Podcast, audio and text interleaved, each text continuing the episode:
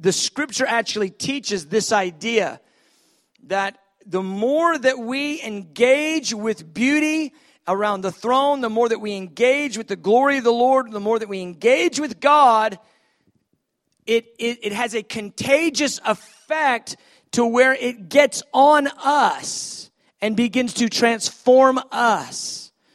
And ultimately, the idea is this, that transformation comes by gazing on God, engaging with beauty. That's where transformation comes from. It's, we call it revelation. You can call it, there's a variety of things we call it, but it's not going to ultimately come from us trying to work things out ourselves and become better or practicing natural things. Real transformation comes because of the contagious effect of the glory of God imparted to us that transforms our soul. And this is where we've got to begin to live from. Infected by God. Do you get me? I mean, really, really just living where we've drank of God's, I mean, pleasures, where we've we've drank of God's beauty, and there has been a transformational reality that's happened to us. Now, the problem with this concept, it's real, it's true, but the, the challenge, I should say, it's not a, and it's the challenge isn't with the concept, the challenge is with our frame. The challenge is our frame is finite and broken, and we leak. This is how it works. We engage with the infinite and the uncreated, and the only portion of our being as it is that is able to hold the supernatural, hold the capacity, that has the capacity to hold the glory of God, is our spirit.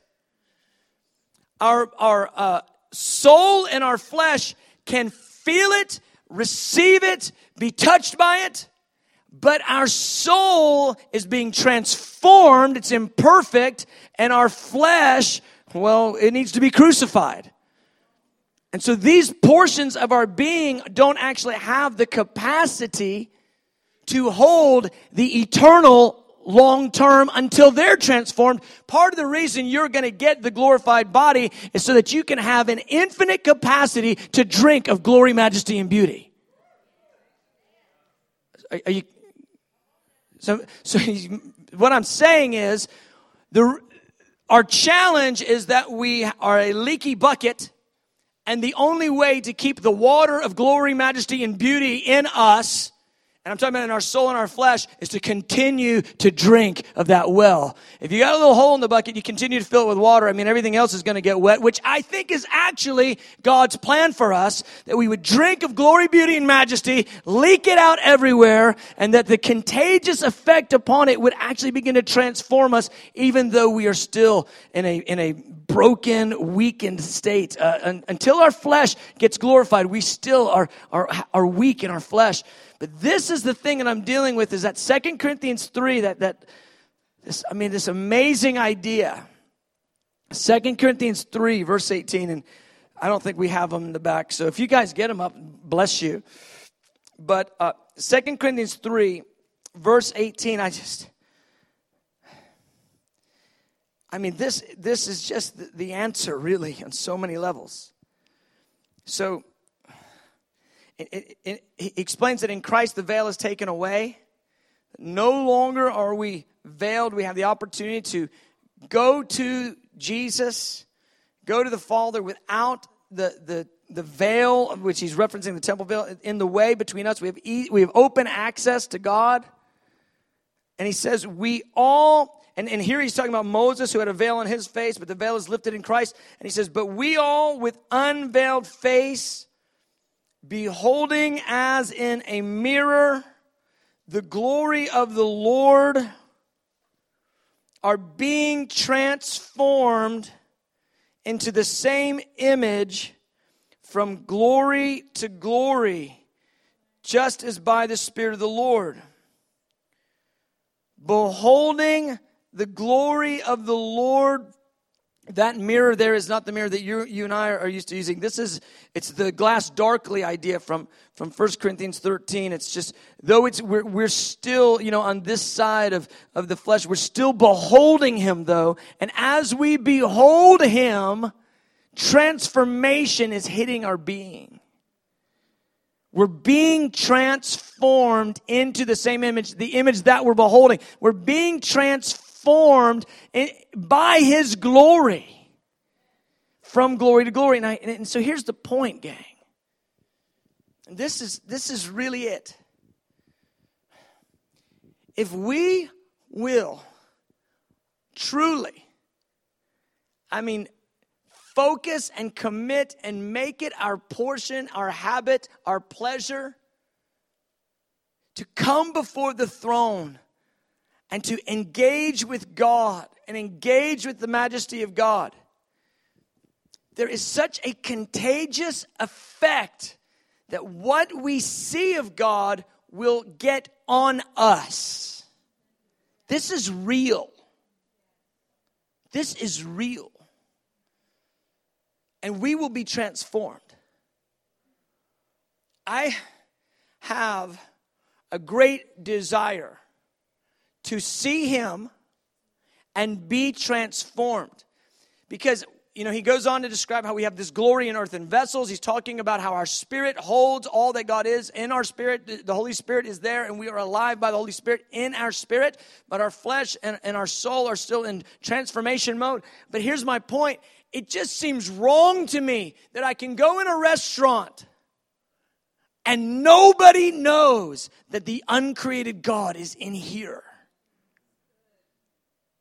That seems really, really, really wrong. And so there is this feature where we get to come before God and we gaze on beauty, and then transformation hits our frame. And we become carriers in our soul and in our flesh even of glory. It's contagious. It really is that kind of contagious. And I was thinking about the number of things in creation that God has made that has this kind of effect, and the most obvious one is the sun. If you flew to the sun, you know, you'd melt before you ever got there because it's so hot. But even at ninety-three million miles away from the sun, the heat of the sun, that heat is cumulative, and it actually, well, it, how do I, I mean, the most simple way is it heats stuff up.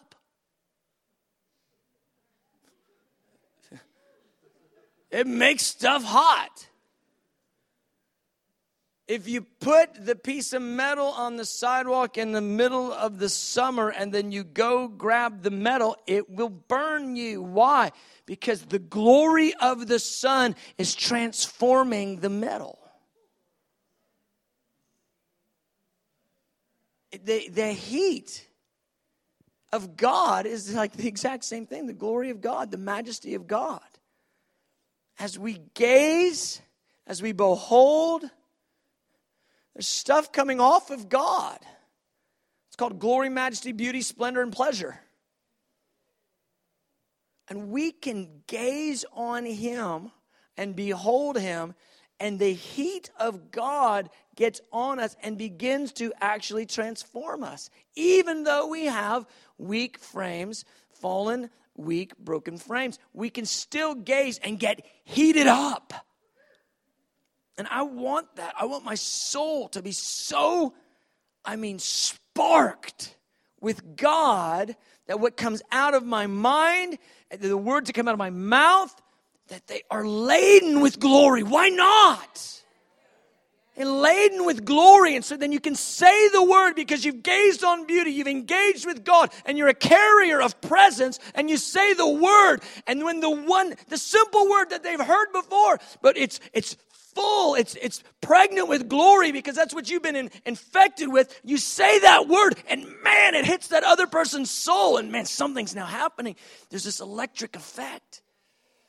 Oh, man, see, this is what I'm dreaming about. I'm dreaming about being such a carrier, A, being so wrecked that I've got to have glory and beauty and majesty and splendor and pleasure, that I will go and give myself to this so deeply and long-term that I, then I become a carrier because I'm so infected by it that my soul is filled with glory, beauty, majesty, splendor, and pleasure. And then when I say a thing, the words are carrying that same glory.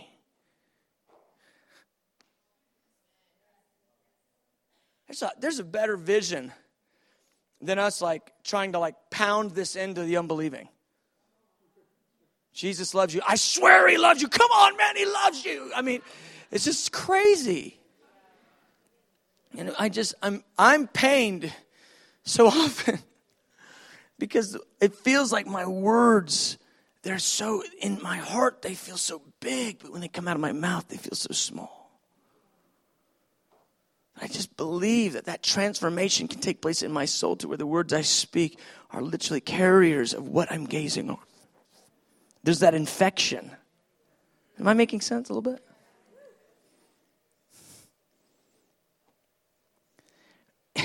We all with unveiled face, beholding the glory of the Lord, are being transformed into the same image, into the image we're beholding. From glory to glory, and this happens by the Holy Spirit, by the Spirit of the Lord. This is our portion. And there's this contagious effect. There's a better word for it. I, I, I mean, this is a transferable transformation that comes from God's presence, from His glory. And you know this. You know what I'm talking about. I'm, I'm trying to wrap words around an idea that you've already, you, you've done this.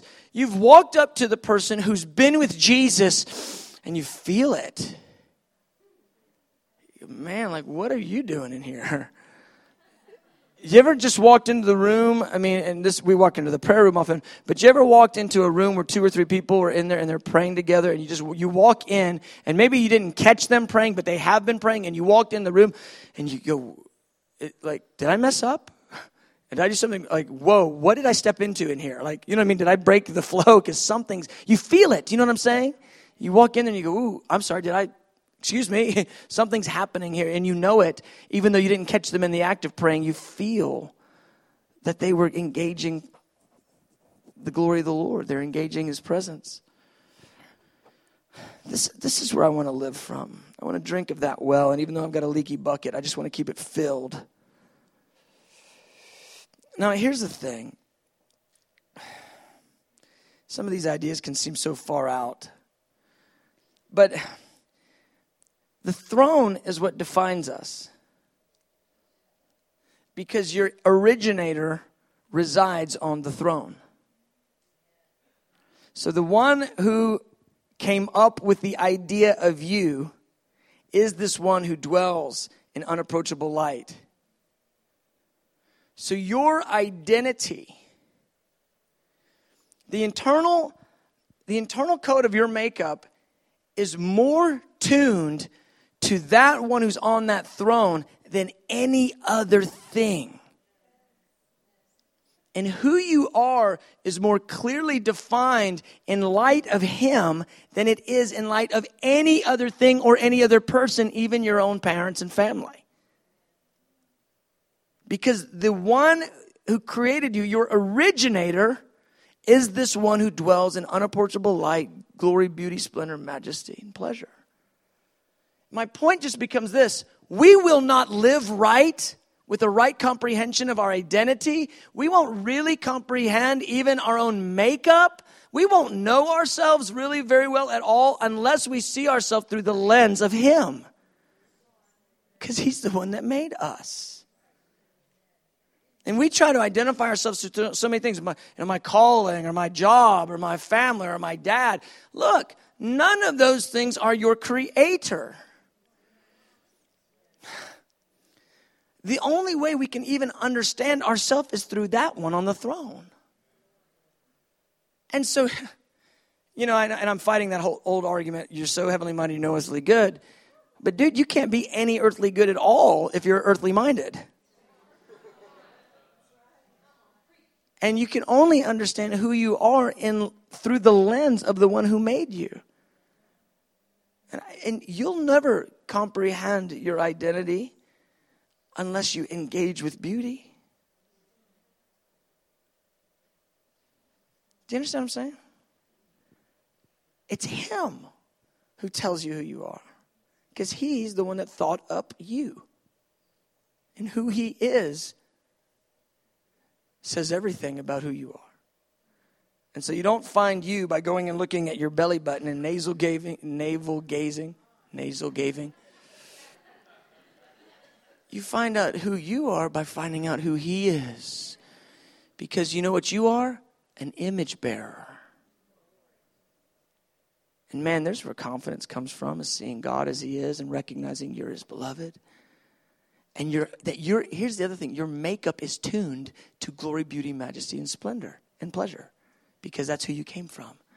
Your makeup will resonate the most when you engage with him. And so here's the thing. The beauty of the Lord and the glory of the throne, it's the doorway to so many other things. What, what I mean by that is this. If we will engage in the verses in the scripture that identify God, it's through understanding him, through seeing him, that all the other things of the kingdom can be comprehended. Nothing else in the kingdom can really be comprehended by staring at it apart from staring at him. Am I making sense with that? You got to see him to understand everything else. And And so in a certain way, the doorway to everything in the kingdom of God is the throne. God is calling. He wants to encounter you. I love perfectly timed cell phone rings.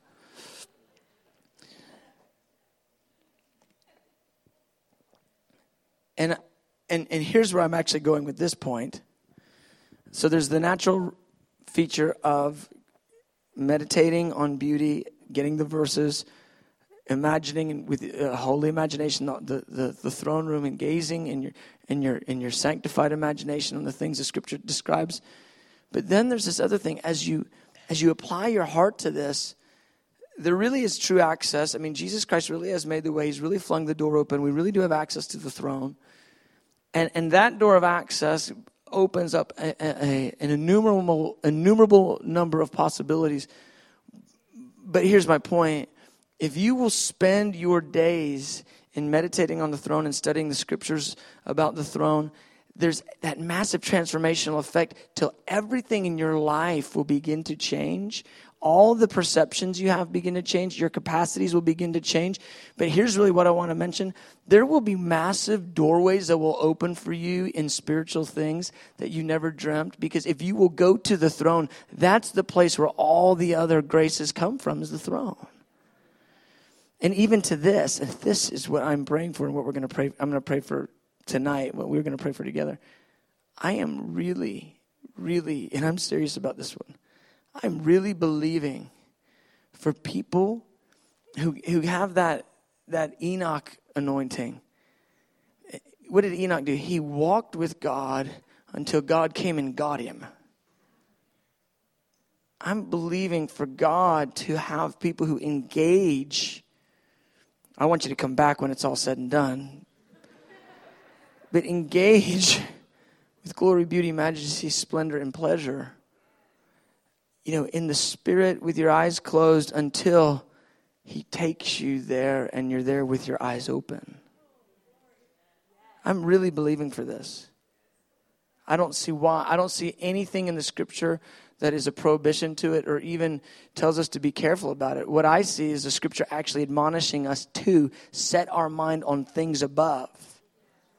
Encouraging us to gaze on the beauty of the Lord. Encouraging us to behold the glory of the Lord. There's verse after verse after verse after verse that tells us to set our heart, set our mind on things of the Spirit. So many verses like that. And then what we see in the Scripture is those that lived the most like that actually get the tour.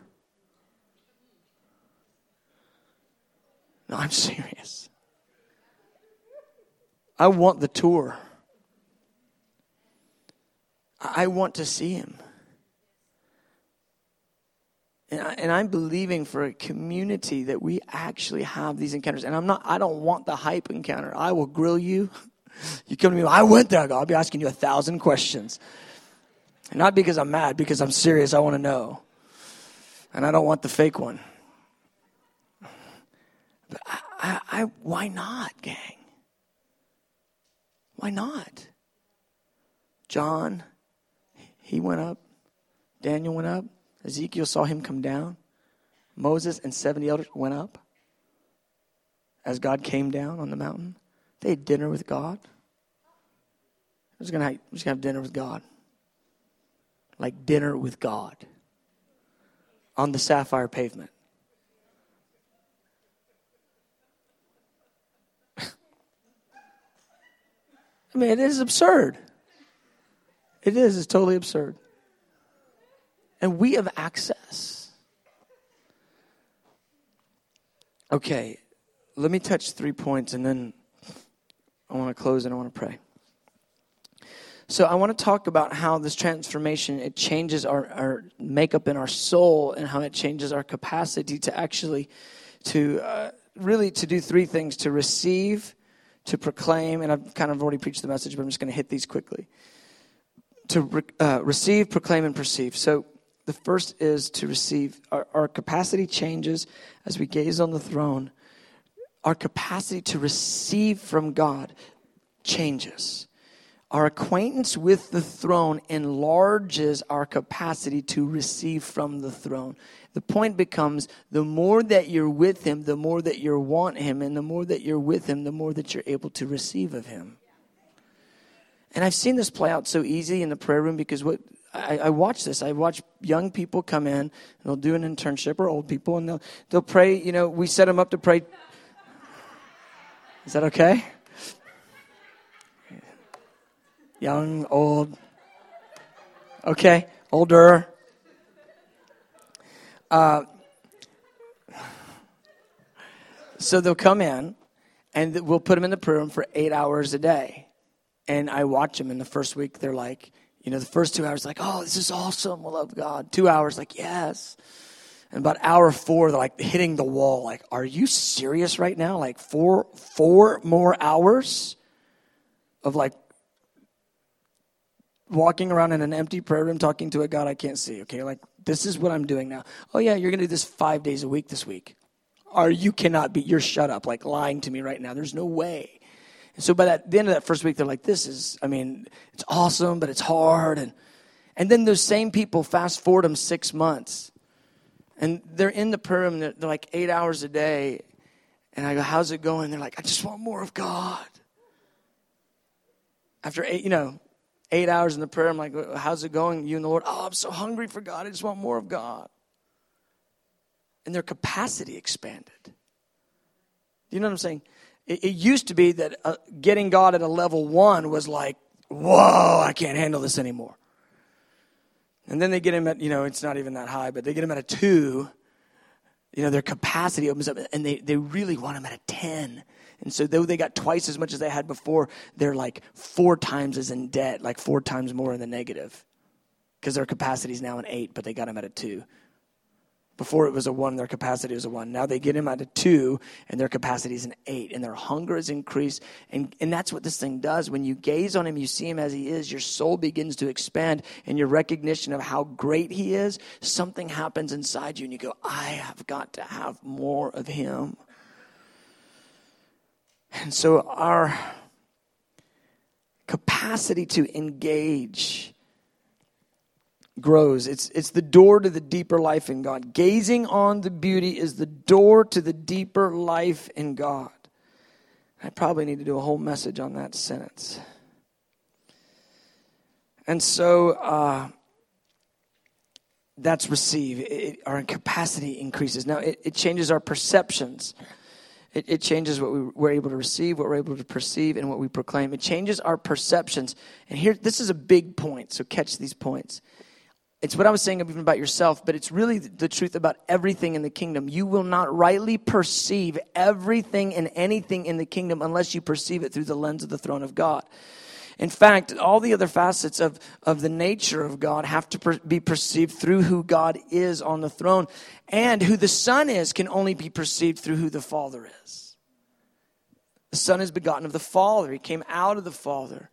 And so when we comprehend Jesus, the Son, as the bridegroom, for instance, if we don't see the Son through the lens of the throne, we will have a A weird view of the bridegroom, a sensual view of the bridegroom. If we don't have, behold, a throne set in heaven, and one who sat there was like a jasper and a sardius stone. If we don't have that lens, when we start thinking about the bridegroom, we will not think of him rightly. We will see him in a way that's bizarre. We will attach things to him that are not like him. We can only understand who the bridegroom uh, son is through the lens of the Father on the throne. Well, we can only understand the King, King Jesus. We can only understand who Jesus is as the King, the King of Kings, through the lens of the Father on the throne. And so then, when we get royalty and majesty and glory and splendor from the Father, and we understand that the Father has set his Son as the King of all creation, then we begin to rightly esteem who the King is. And it's only through the lens of the throne that we can comprehend the judge. And I am convinced that the narrative of Revelation four and five is in place where it is in the book of Revelation, right before the judgment event, so that we have to go through the lens of the throne before we ever get into the judgments, because we will not rightly comprehend the judgments unless we go through the throne. And it's only through glory, beauty, splendor, splendor, majesty, and pleasure of the Father on the throne that we understand the worth of the Lamb in Revelation five, and we tremble at who he is as the judge in Revelation six.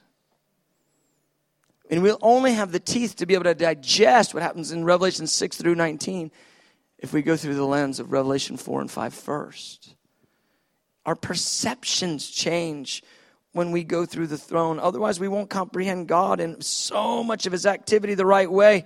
So we've got to fill our minds with beauty. We've got to fill our minds with majesty, the truth of who he is, splendor and pleasure. We've got to fill our minds with that so we can see things rightly. And then our proclamations. And this is what I was talking about, having our words as carriers of glory. I'm convinced we've not yet seen messengers of beauty. I mean, maybe in bygone generations, but I don't think I know of one right now. I mean, there's a couple of our friends that are beginning to scratch the surface on this thing. They're really getting revelation of the beauty of God, and then when they open their mouth, it's it's like shockwaves. And man, though, I'll tell you, I believe the harvest will be brought in by messengers of beauty and glory. I mean, it really, I believe that most effective harvesters in the earth will be ones that are pierced with the message of beauty and glory of God. They will dethrone the false beauty movement. They will, they will break that counterfeit beauty movement in the earth. They'll declare true beauty, and men's hearts will be pierced when they hear the revelation of what God is and how beautiful he is. And so we've got to become proclaimers of beauty, proclaimers, filled with these words, our, our minds alive with language and alive in the beauty of God in our hearts. And, and we get engaged in the throne, and these things begin to transform the way we declare. And we even, we even as we're perceiving differently, we even frame it up differently. And hang-ups and lacks of confidence and all sorts of little different things that are infringing upon our soul, and we get free and see him in beauty. Our whole, our whole soul begin to move. And we'll say it differently. I want to say it differently. I want to say it with a burning heart. I want this to be so alive with him. This is, this is, I'm pained over this. I, I mean, I stood in front of a couple hundred teenagers this weekend and began to tell them about false, the false beauty movement. And yes, they responded, but oh man, I can see a day in my spirit. I can just see it when we declare the majesty of God, and every heart shakes. The recognition of this thing. And I'm saying, I mean, I'm just believing for the day when we declare beauty and kids with, you know, perversion and pornographic hangups, it just breaks off them at the declaration of true beauty. And, and and girls with eating disorders and self-hatred issues and cutting and all that stuff, the, the it, it, when we proclaim true beauty, it just unshackles them. I can just see the word of the majesty of God, the glory of God, breaking those bondages off people. I'm jealous to get that. It's only going to come by us giving ourselves to this. So this is I'm rounding out my introduction. It's been four weeks. And the idea that I'm stressing tonight is the contagiousness of the glory of the Lord on the throne. And as we perceive, we are transformed into the same image. And it ch- changes our capacities to receive, our capacities in, in terms of what we perceive and what we proclaim. We've got to, we've got to stay with this. We've got to stay with this. Because it's from this place of beauty and majesty that everything else has definition. It only, listen, abandonment, laying down your life for God, going after happy holiness only makes sense if you have a paradigm of beauty and majesty. I mean, for years I told people, quit sinning, and I gave them almost no alternative. I said, stop going after all that sinful pleasure. I wish I would have been able to say, quit going after the dog food because the filet mignon is right here. But I could I didn't have the I didn't have the paradigm. I mean, the the message of holiness is so it makes so much sense when you can direct people to true pleasure. We just we can't just walk around saying, stop that, stop that, stop that. What we've got to be able to say is, why would you choose that when you have this? This is available. Redefines the ideas of abandonment, redefines the ideas of holiness. Holiness is beautiful. Gives us the proper lenses to perceive the end of the age. All these things come from setting our heart and gazing on beauty. All right, let's stand.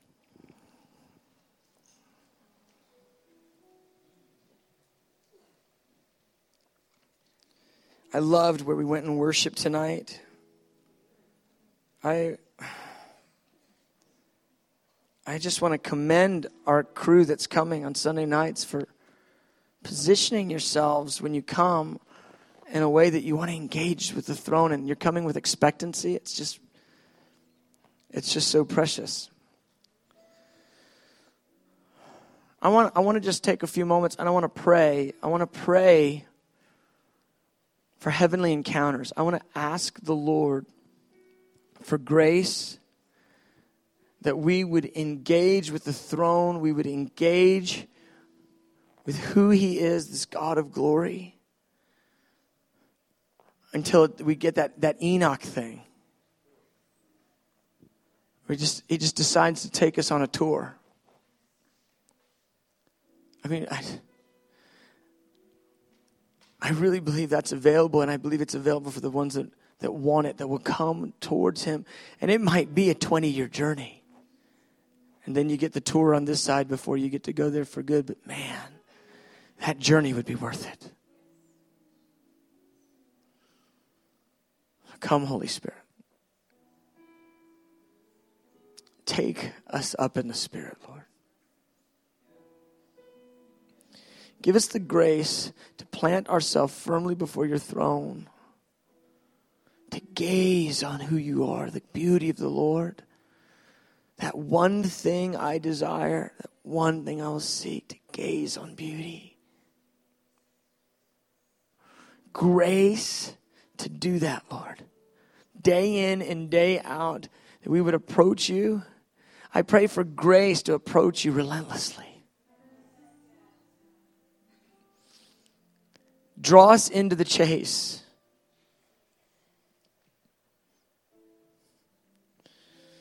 And don't hide your face from us.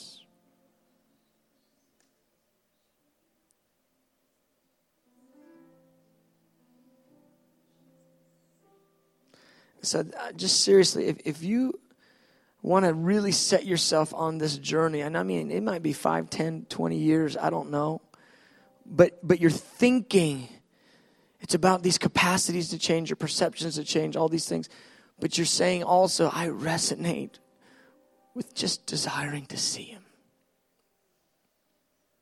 Just want to see him. I want to ask the Lord for that right now. If that resonates with you, I just want you to come. And I, I, in just a holy way, I don't want to hype this at all, but I want to ask the Lord to give us that open door.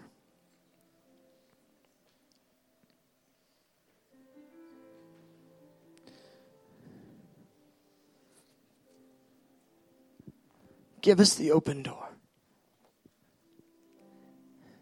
The come up here.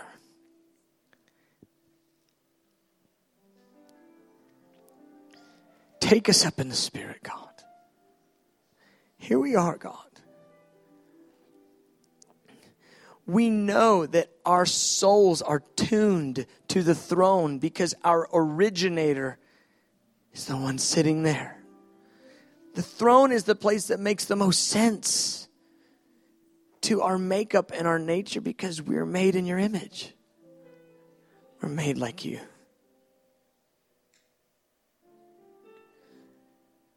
It's from you we get our identity.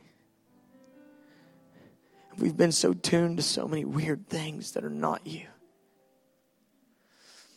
But God, right now I'm asking for grace.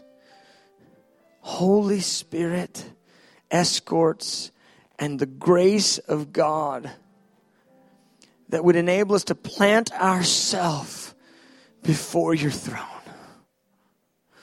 Long hours and long days and days and days and years and years. God, I'm asking for it for me. I'm asking for it for our house, for our community, for our staff, that we would have the grace to gaze. God, we want our capacity changed, our perception changed, our proclamations changed, our songs changed, our music changed. Our countenance changed until the day that you just release up to us like what you did to Enoch. You took him up. What you did to John, you took him up. What you did to Daniel, you took him up. You took Moses up. You took David up. God, you took all them up. They were just normal people. But they were so engaged with you. I just believe that, beloved. There's just something that we can touch in his heart. When we will pursue him, he'll just finally, he just says, come up here. He just finally says, come up here. Come up here, you. Just think about my daughter when she comes and tugs on my leg. My instinctive next move is to snatch her up. Come up here. Lord, right now I'm asking. Would you issue that in our community? The come up here. Come up here. Come up here. We want to see you. Come up here. Come up now, my beloved. Just like what you did for John. Do it for us. Just like what you did for David. I will meditate on the glorious splendor. I've seen the consummation of all perfection.